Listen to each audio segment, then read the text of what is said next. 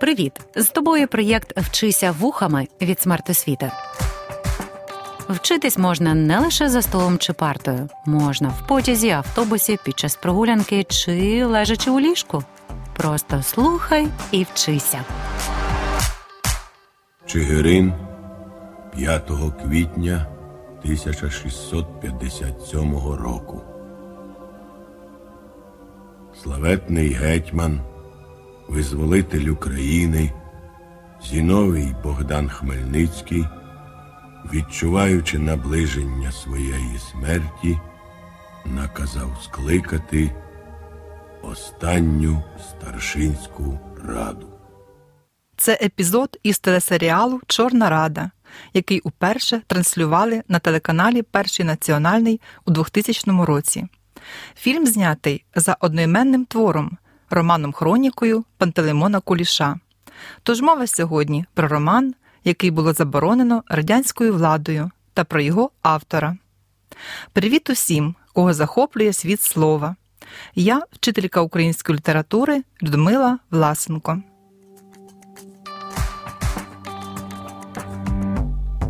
Що ж відомо про Пантелеймона Куліша? Ми досі недооцінили масштаб його внеску в становлення української державності.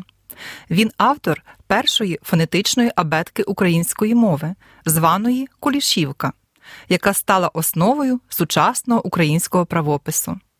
Саме Куліш вилучив із абетки літери, невластиві нашій мові. І саме Куліш здійснив перший переклад Біблії українською, утвердивши існування України у світі. І це настільки налякало Російську імперію, що міністр внутрішніх справ Валуєв видав циркуляр, який забороняв видання книжок українською мовою. Цікавою є історія перекладу Біблії, робота над яким тривала з 1868 року. Коли у 1880-х працю було майже завершено, Куліш власноруч кинув рукопис у вогонь.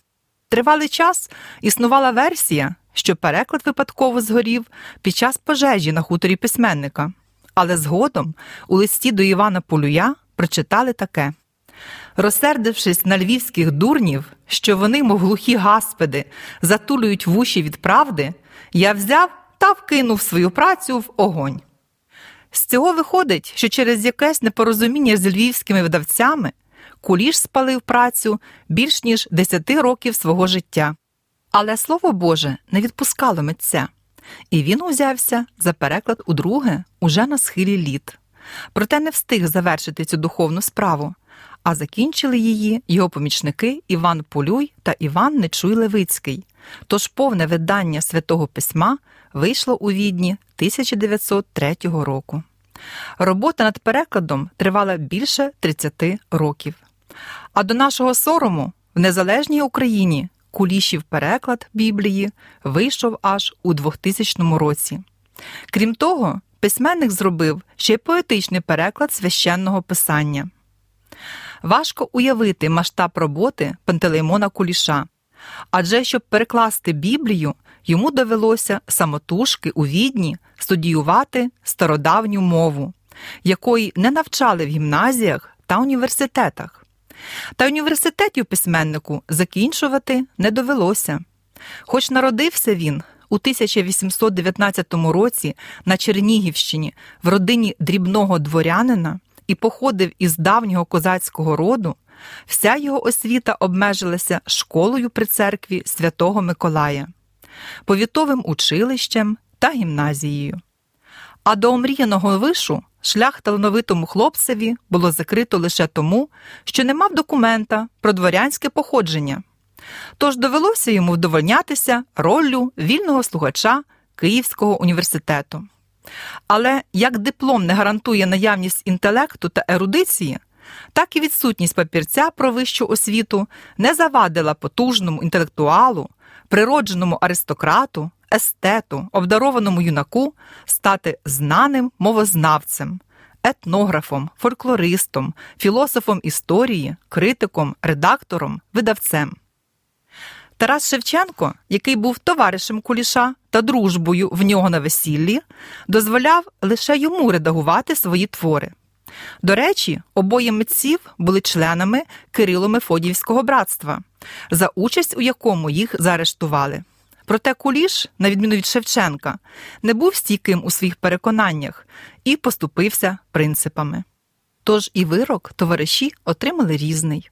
Шевченко 10 років заслання, а Куліш, який вибрав шлях найменшого опору і покаявся, лише три.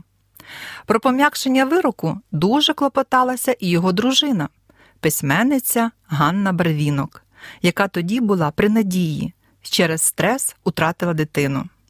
А Пантелеймона Куліша після заслання було скеровано на роботу до Польщі з метою проросійської діяльності, після чого він написав огидну москофільську працю історії воссоєдінення Русі, яка викликала в української громадськості обурення, через що письменника подекуди досі називають українофобом. Проте після появи горизвісного Емського указу Куліш остаточно розчарувався у своїх промосковських поглядах. Його постать узагалі є парадоксальною. Пишучи деякий час російською, згодом він вичищає українську абетку від московицького сміття, починає писати зовсім інші твори. Тобі, до прикладу, ось такий його поетичний текст. Стою один серед німих волів биків, на давнім ревищі великої пустині, серед яливику корів і бугаїв, да їх різвих телят надії України. Стою і думаю, про що Господь мені? Тут жити повелів між стадом безязиким, між тварями, що вік вікують свій у тьмі, і пам'ятні вікам одним завзяттям диким. Прожив письменник 78 років, а зробив стільки, що вистачило б на два таких життя. Тож Іван Франко справедливо назвав його перворядною зіркою в українському письменстві. Попри всі коливання і пошуки себе, Куліш постає перед нами справжнім українцем і великою особистістю, яка зробила неоціненний внесок у становлення української мови та культури. Свідченням цього є роман Чорна Рада, у якому автор порушує вічні проблеми українців, незалежності, влади, національного відродження. Пантелеймон Куліш писав твір протягом 14 років. Першу згадку про роман датовано 1843 роком, а побачила книга світ у 1857. Спочатку, з огляду на суспільно-політичні події того часу, твір було написано російською, але дуже швидко Куліш створив українську версію. Хоча обидва варіанти мають той самий сюжет, але різняться багатьма деталями. Чорна рада мала бути ілюстрована малюнками самого автора та Сергія Дебальмена, рідного брата Якова Дебальмена, друга Шевченка. Куліш пропонував і самому Шевченку зробити ілюстрації, проте той не прийняв пропозицію. В основу твору лягли події в Україні 1648-1687 років.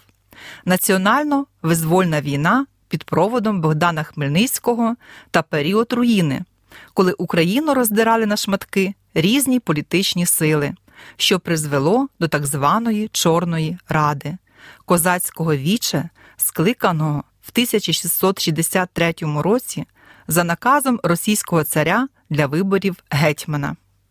Чому ж рада називалася Чорною?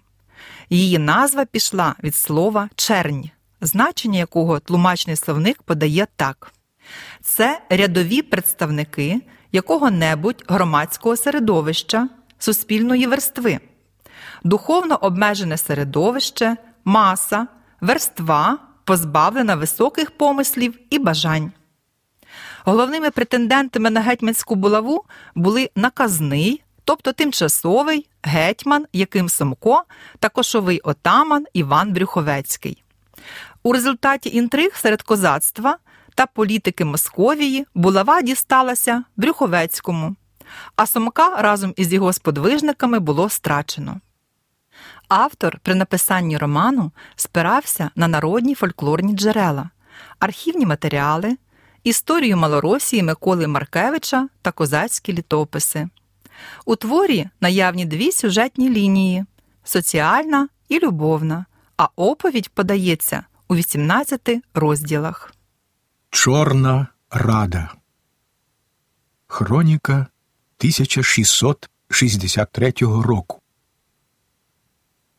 По весні 1663 року двоє подорожніх, верхи на добрих конях, і зближались до Києва з білогородського шляху.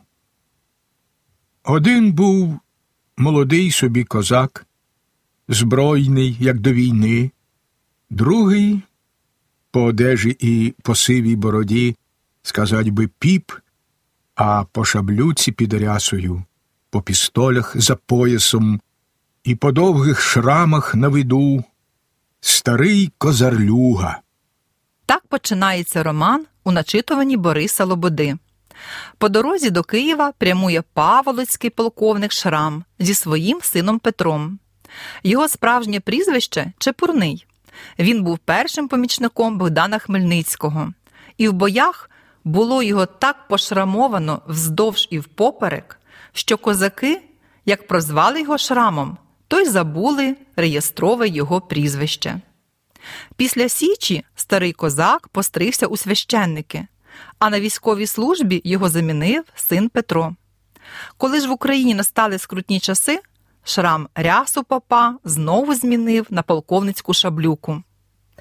За сюжетом Шрам із сином заїжджають на хутір Хмарище до давнього товариша, колишнього козака Михайла Череваня, який накопичив статки за десятилітню війну з ляхами й став заможним хазяїном. Черевань був тяжко грошовитий, да й веселий пан із козацтва. Не любив ніяких сварок, був козак друзяка. Уже кому чи яка нужда, чи що, то зарятує й визволить. Таки ми бачимо колишнього козака у творі. У Череваня в цей час гостює старий сліпий кобзар, якого називають Божий чоловік. Він за кошти, які йому жертвують люди, викуповує невільників. Чоловік розповідає про розбрат на Січі, про те, як Іванець Брюховецький, хитрістю й брехнею, перетягнувши на свій бік запорожців, став кошовим гетьманом. Шрам же зізнається, що їде до Сумка в Переяслав, щоб допомогти привернути усю Україну до одної булави. У романі є ще одна сюжетна лінія любовна. От саме тут вона зав'язується. Син Шрама Петро знайомиться з донькою Череваня Лесею і закохується з першого погляду. Дівчина також накинула оком на Петра. Шрам із Череванем не проти породичатися, однак у Меланії Череванихи, матері Лесі, інші плани. Вона бачить дочку дружиною гетьмана, бо так колись навіщувала ворожка. Далі події розгортаються в Києві, куди всі вирушають на прощу. Там стається одна цікава подія. Повозку з жінками наздоганяють двоє козаків і говорять, що викрадуть красуню Лесю. Василь Невольник, колишній козак і колишній бранець, якого викупив Черевань і взяв до себе на службу, заспокоює жінок, що запорожці жартують. У Києві вся компанія зустрічається із Сомком, наказним гетьманом Лівобережжя, Переяславським полковником, якого у творі Куліш описує так: був високий, огрядний собі пан, кругловидий, русявий, голова в кучерях, як у золотому вінку, очі ясні, веселі, як зорі. І тут з'ясовується, що Леся вже засватана за Сомка, про що знала лише Череваниха. Звісно, Петро не радіє цій новині, а от старшого шрама турбує зовсім інше, а саме доля України. І він ділиться своїми тривогами із Сомком. До гурту приєднуються ті жартівники, що обіцяли викрасти Лесю. Ними виявляються козаки-побратими, Кирило Тур та Чорногор. Шрам радий бачити Кирила, бо той колись урятував його. А вночі виявилося, що молоді гарячі козаки зовсім не жартували. Вони викрадають Лесю, яка припала до душі туру. Це бачить Петро і наздоганяє викрадачів. Між ним та Кирилом зав'язується бійка. Супротивники важко ранять один одного. Вчасно з'являються Сомко та Шрам. І що дивно, наречений Лесі хвилюється не за неї, а кидається на поміч туру. На здивування Шрама Сомко відповідає Молода, батьку, знайшлась би й друга, а Кирила Тура другого не буде. Звісно, це обурює Лесю. Вона розуміє, що гетьман її не любить. Тож її горде серце навік відвернулося від Сомка. А що ж із пораненими суперниками? Кирила забирають на лікування побратими, а Петра виходжують у черевання.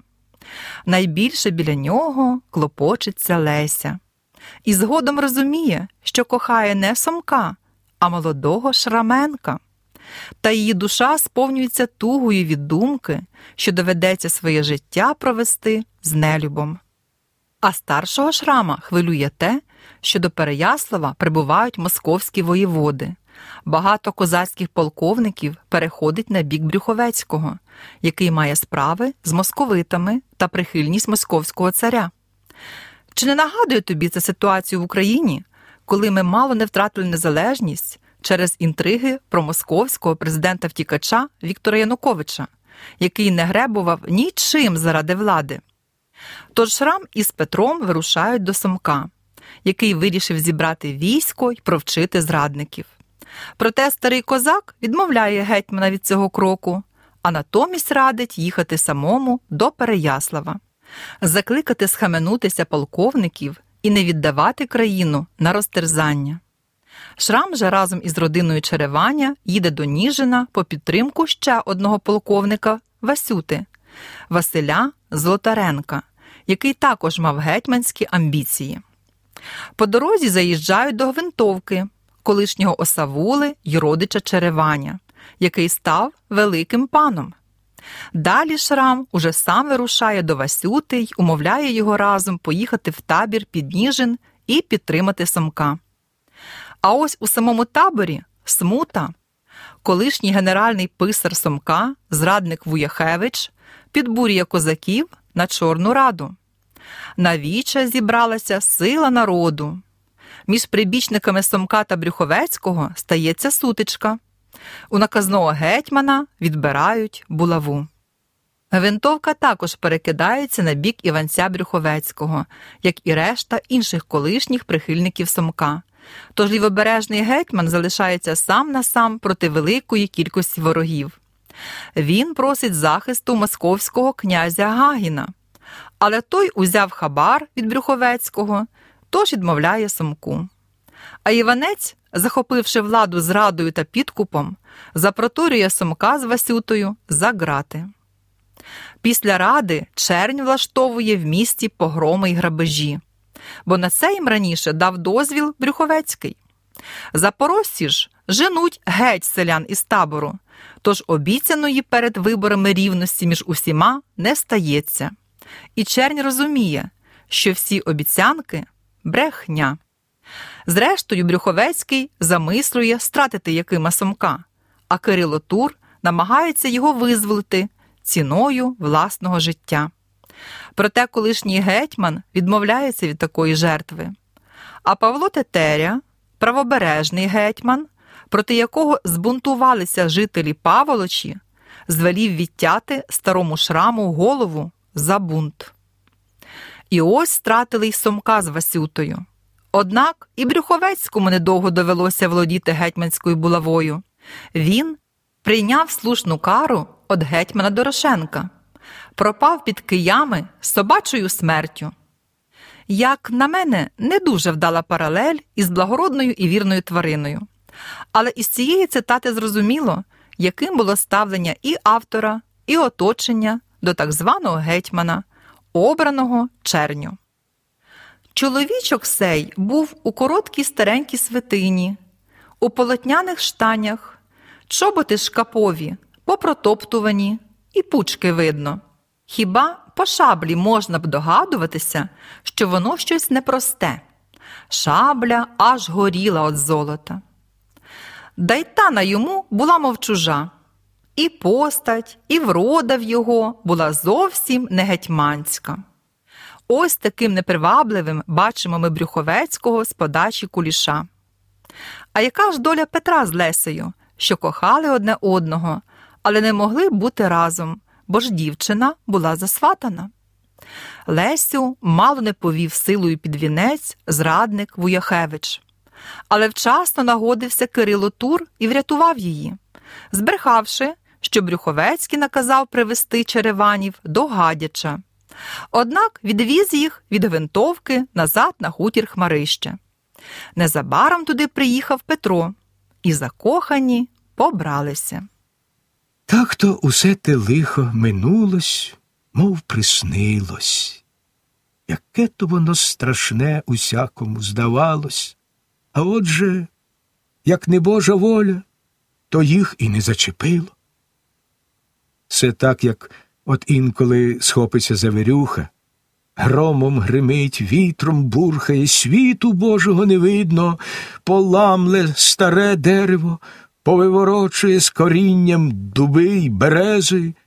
А чому указав Господь рости й цвісти, те й останеться, і красується весело да пишно, мов із роду й хуртовини не бачило.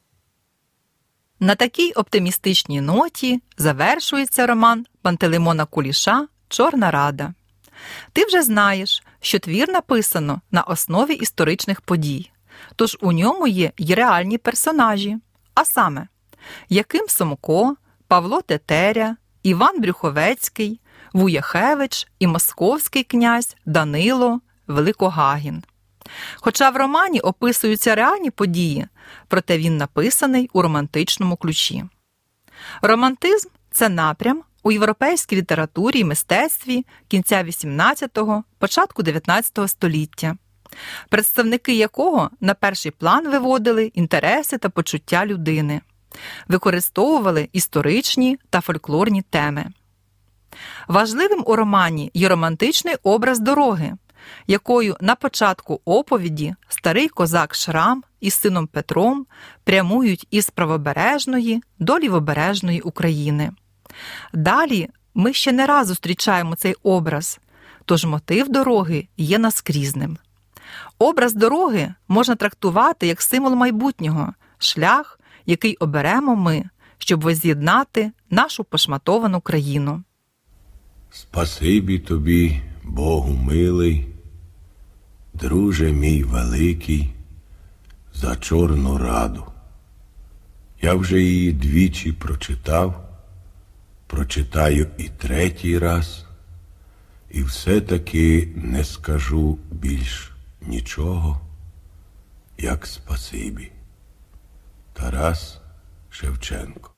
Так розпочинається кінофільм Чорна Рада, що у 2002 році створили на основі телесеріалу.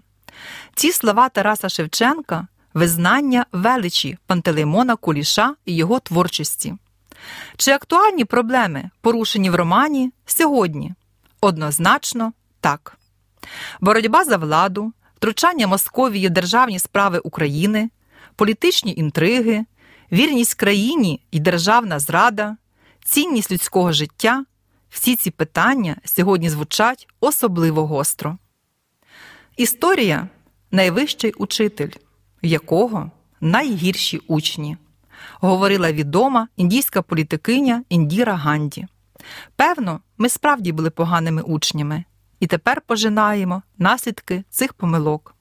Сподіваюся, ти краще засвоїш уроки історії, яка зараз пишеться кров'ю. А з вами була я, Людмила Власенко. Проєкт Вчися вухами творить громадська організація Смарт Освіта за підтримки Educo Foundation.